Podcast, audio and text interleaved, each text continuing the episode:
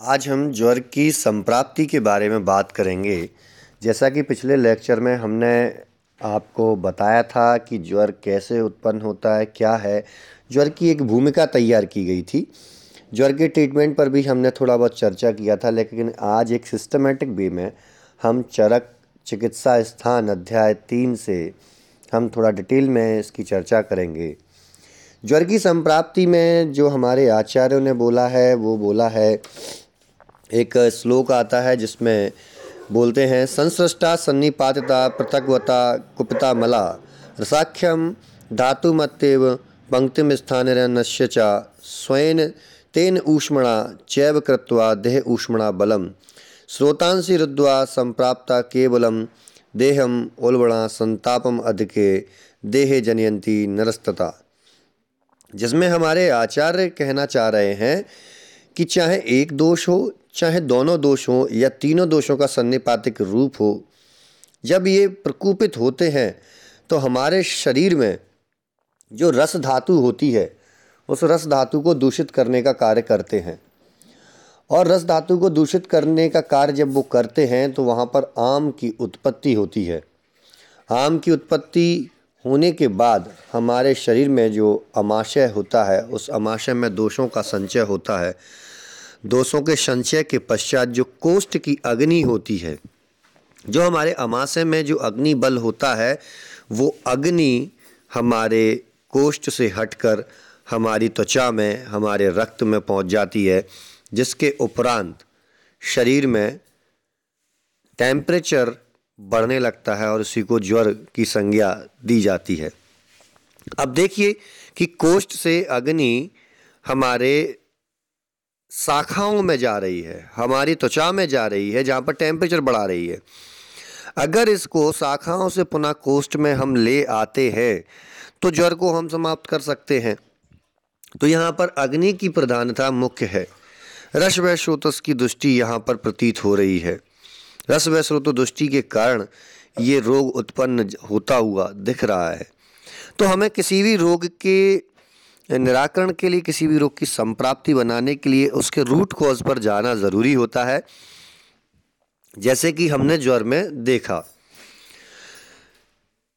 ज्वर में तरुण ज्वर को हम ले लें तो तरुण ज्वर के बारे में बोला जाता है, शोत साम सन्निरुद्वात स्वेदम न अधिगछति स्वस्थानात् प्रचिते च अग्नौ प्रायशस्त तरुण ज्वरे। तरुण ज्वर में बताया गया है कि स्रोतों में जब रुकावट होती है तो अपनी जो अग्नि होती है वो अग्नि अपने स्थान से यानी अपने कोष्ठ से हटके जाट्राग्नि जो हटके बॉडी में जैसा कि मैंने बताया आ, हमारे त्वचा में रक्त में शाखाओं में स्थानांतरित हो जाती है। लेकिन इसमें तरण ज्वर में हमारे पसीना नहीं आता है। इसका जो लक्षण बोल है, वो तरण ज्वर में पसीना नहीं आता है रोगी को। रोगी की बॉडी हल्की हल्की गर्म होती रहती है टेम्परेचर उसका बढ़ता रहता है। ऐसे ही आमद ज्वर के लक्षण जो बताए हैं कि भोजन में अरुचि, भोजन का ना पचना, उधर में भारीपन का होना, हृदय का शुद्ध नहीं होना, तंद्रा का बने रहना, आलस बने रहना, जैसे जो आम के गुण हैं, स्रोतोरोध बलवंश गौरव, अनिल, बूढ़ता वो सारे गुण यहाँ पर यहाँ पर उसको सारे लक्षण आमद ज्वर में देखने को मिलते हैं। पश्चिमान ज्वर में जो होता है, वो तीव्र वेग मालूम होता है। निराम ज्वर में, निराम ज्वर की कंडीशन वो होती है, जब ज्वर समाप्ति की ओर अग्रसर हो रहा होता है, तब वहाँ पर रोगी को भूख लगना स्टार्ट हो जाती है। अंगों में दुबलापन या वीकनेस उसको महसूस होती है, क्योंकि ज्वर के बॉडी में लंबे समय तक बने रहने से, रस धातु की दुष्टि की वजह से शरीर का पोषण अवरुद्ध हो जाता है और रोगी पूर्ण रूप से वीक होने लगता है। कुछ यहाँ पर मैं आपको एक सिंपल से लैंग्वेज में बताना चाहता हूँ कि ज्वर का हम एक सिनेरियो देखें। तो ज्वर में आपने देखा कि तीनों दोषों की वजह से हमारी रस धातु पर पूर्ण प्रभाव हुआ था, जिसमें कारण था मिथ्या आहार विहार। आप गलत खान पान गलत तरीके से रहना, जैसे फॉर एग्ज़ाम्पल अगर आहार से हम लें तो फास्ट फ़ूड का खाना या सर्द सर्द गर्म चीज़ों का एक साथ खाना, जिसकी वजह से बॉडी में आम दोष की उत्पत्ति होती है और वो आम दोष स्रोतों में जाकर के हमारे इस रोग को उत्पन्न करता है।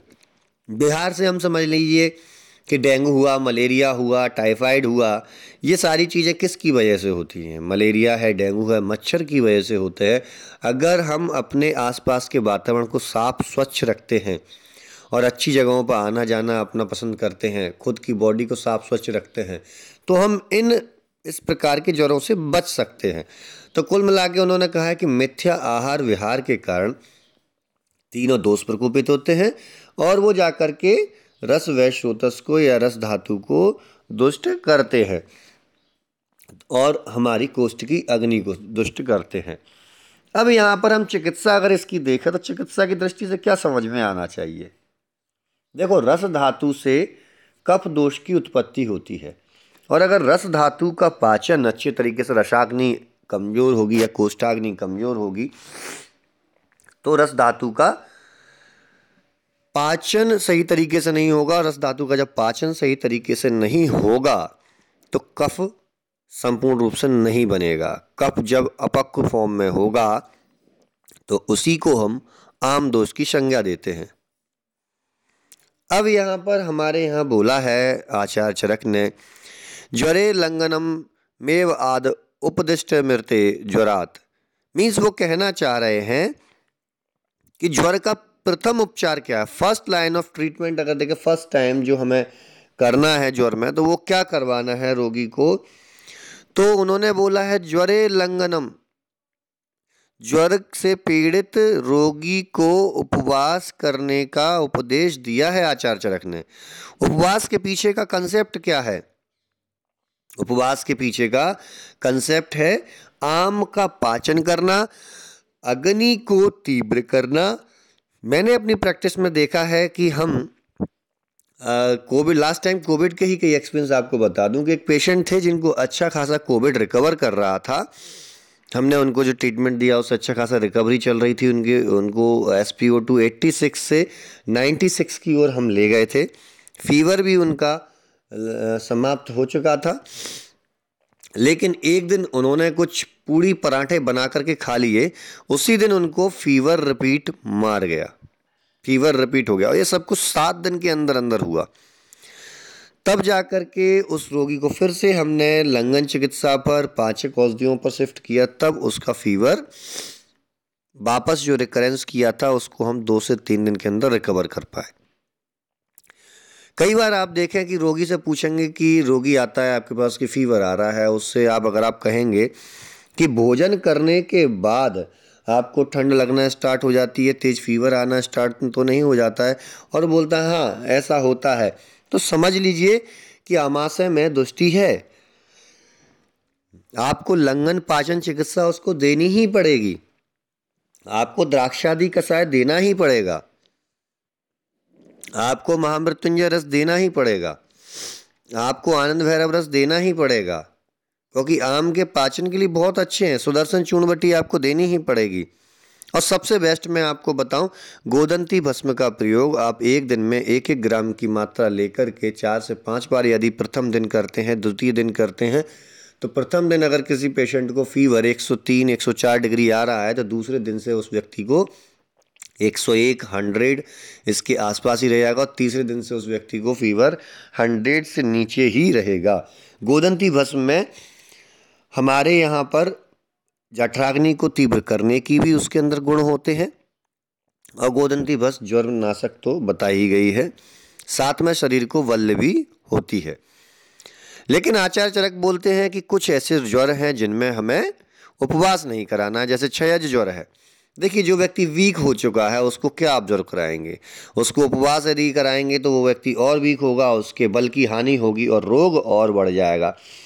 बातज ज्वर है बातज ज्वर में आप समझ लीजिए कि अगर आपने लंघन कराया तो वहाँ लघुता होगी, रूक्षता पैदा होगी बॉडी में तो नहीं करा सकते।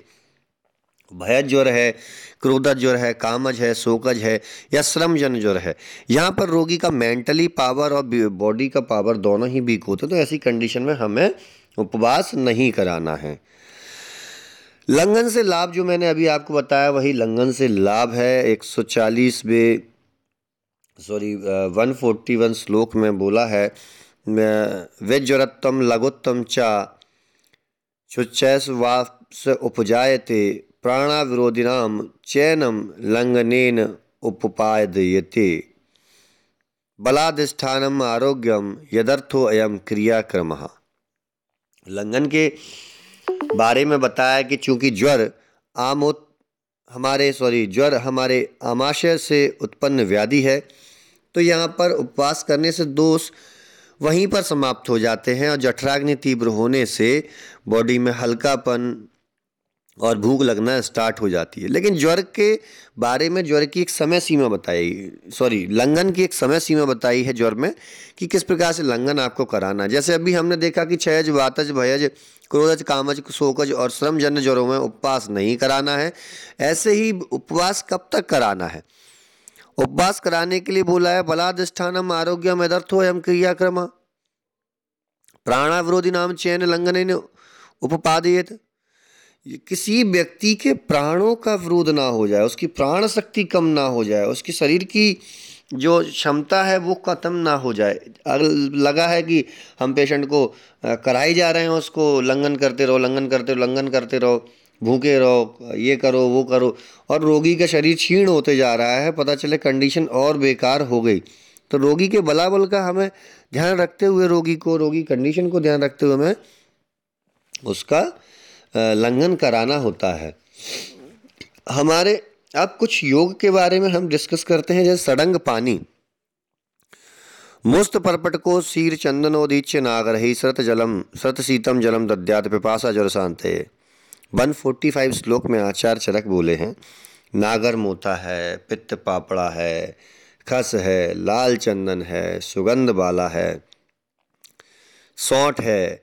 ये छह प्रकार के जो द्रव्य हैं इनको यदि हम कूट के, पीस के जब कुट करके रख लें और उबाल करके, लगभग इसका प्रयोग कैसे करते हैं? दो गिलास जल ले लीजिए, उसमें आप एक चम्मच डाल के उसको बॉईल कर लीजिए। वो एक गिलास जब रह जाए तो उस रोगी को धीमे धीमे शिप करके पीने को दीजिए। इसका सीधा कंसेप्ट यही है कि अग्नि को तीव्र करना है और आम का पाचन करना है। शरीर में बलाधान करने का कार्य भी ये करता है। ठीक इसी प्रकार सड़क पानी जिस जगह उपलब्ध नहीं होता, मेरे यहाँ पर उपलब्ध नहीं है यहाँ बहुत ही मुश्किल से सड़क पानी मिलता है और बनाने का हमारे पास इतना समय भी नहीं कि हम बना पाएँ। तो मैं सुंठी जल का प्रयोग करवाता हूँ। सौंठ को एक तिहाई चम्मच, सौंठ को दो गिलास पानी में डाल के उसको बॉईल करा करके उस पेशेंट को पीने को हम बोलते हैं। और ऐसा करने से रोगी को बहुत आराम मिलता है। उसके ज्वर की तीव्रता कम हो जाती है, अग्नि उसकी तीव्र होने लगती है। लगभग दिन में तीन बार तो हम ये पिलवा ही देते हैं। हमारे यहाँ पर आचार्यों ने बहुत अच्छे कंसेप्ट बताए हैं। बस समस्या ये आती है कि हम अपनी दिनचर्या को, अपने अपने प्रैक्टिस में इन चीज़ों को लेकर के आने से डरते हैं। जो हमारी संहिताओं में लिखा है उस चीज़ों के बारे में हम ही खुद इतने डाउट में रहते हैं कि क्या ये काम करेगा या नहीं करेगा, कैसे काम करेगा, अगर पेशेंट को दिया तो ठीक होगा या नहीं होगा। अगर हम अपने संहिता पर पूर्ण विश्वास करते हैं और संहिता के कंसेप्टों को समझते हुए आगे बढ़ते हैं तो डेफिनेटली हम किसी भी रोग में उसको समाप्ति पर विजय पा सकते हैं। हमारे आचार्यों ने तो ज्वर में घृत का प्रयोग भी बताया है। सातवें, आठवें दिन के बाद आप घृत का प्रयोग रोगी को कराते हैं तो आराम मिलता है। अगर बॉडी किसी की रूक्ष बॉडी है और वातज ज्वर है तो वहाँ भी आप रोगी को घृत पान करा सकते हैं। जबकि हम इन चीज़ों का प्रयोग कराने से डरते हैं।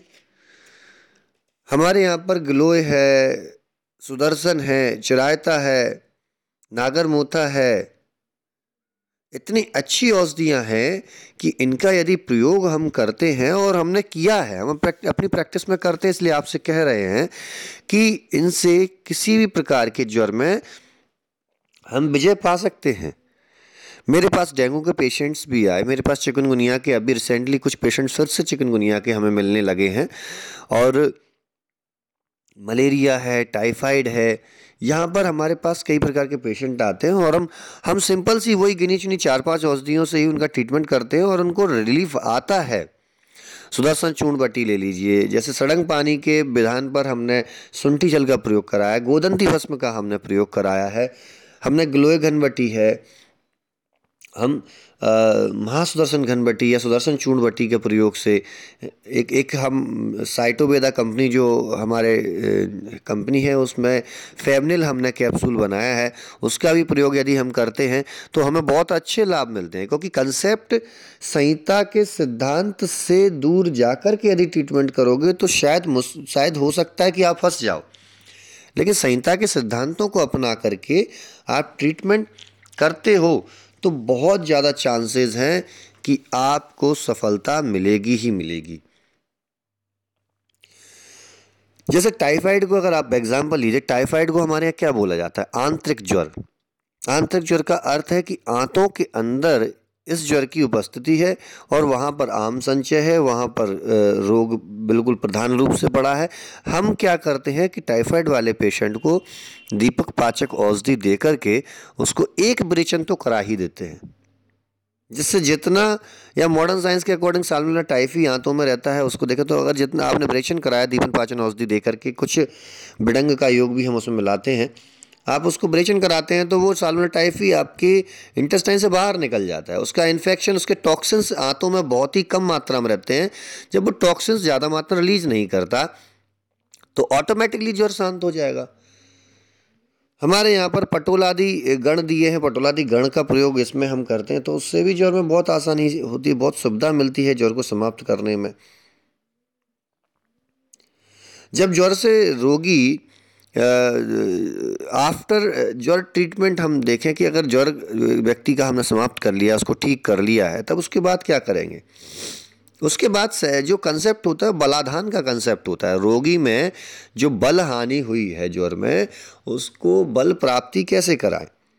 तो यहाँ पर भी 239 श्लोक में, जीर्ण ज्वराणाम सर्वेशम पया प्रश्मनम परम। पेयम तदूषणम शीतम यथाश्वम बैसजे श्रुतम।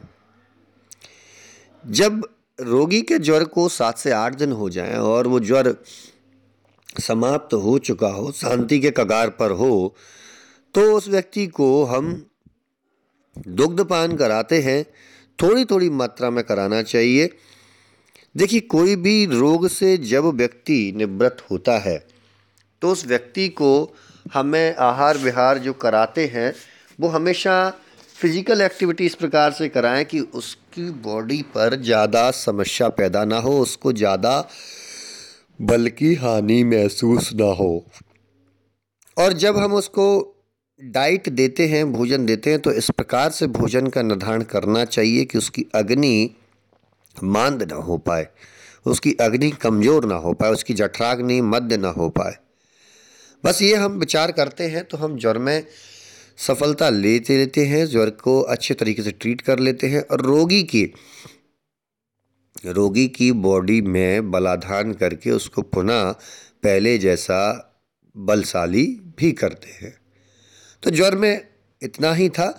ज्वर किसी भी प्रकार का हो, आपको कोष्ठाग्नि पर विशेषकर कार्य करना है अमाशय पर विशेषकर कार्य करना है। ज्वर ऑटोमेटिकली ठीक होने लगता है। आयुर्वेद में ढेर सारी औषधियाँ हैं। उन औषधियों में से किसी को भी यदि आप चयन करते हैं, रोगी के बल, रोगी के दोष के अनुसार तो डेफिनेटली आप वहाँ रिज़ल्ट ले सकते हैं। चलिए आज ज्वर में इतना ही। बाकी नेक्स्ट क्लास में फिर नए टॉपिक के साथ आपसे मिलेंगे। चरक संहिता के कुछ सूत्रों को मॉडर्न या प्रैक्टिकल या डे टू डे लाइफ से जोड़कर हम आपसे मिलते रहेंगे। धन्यवाद।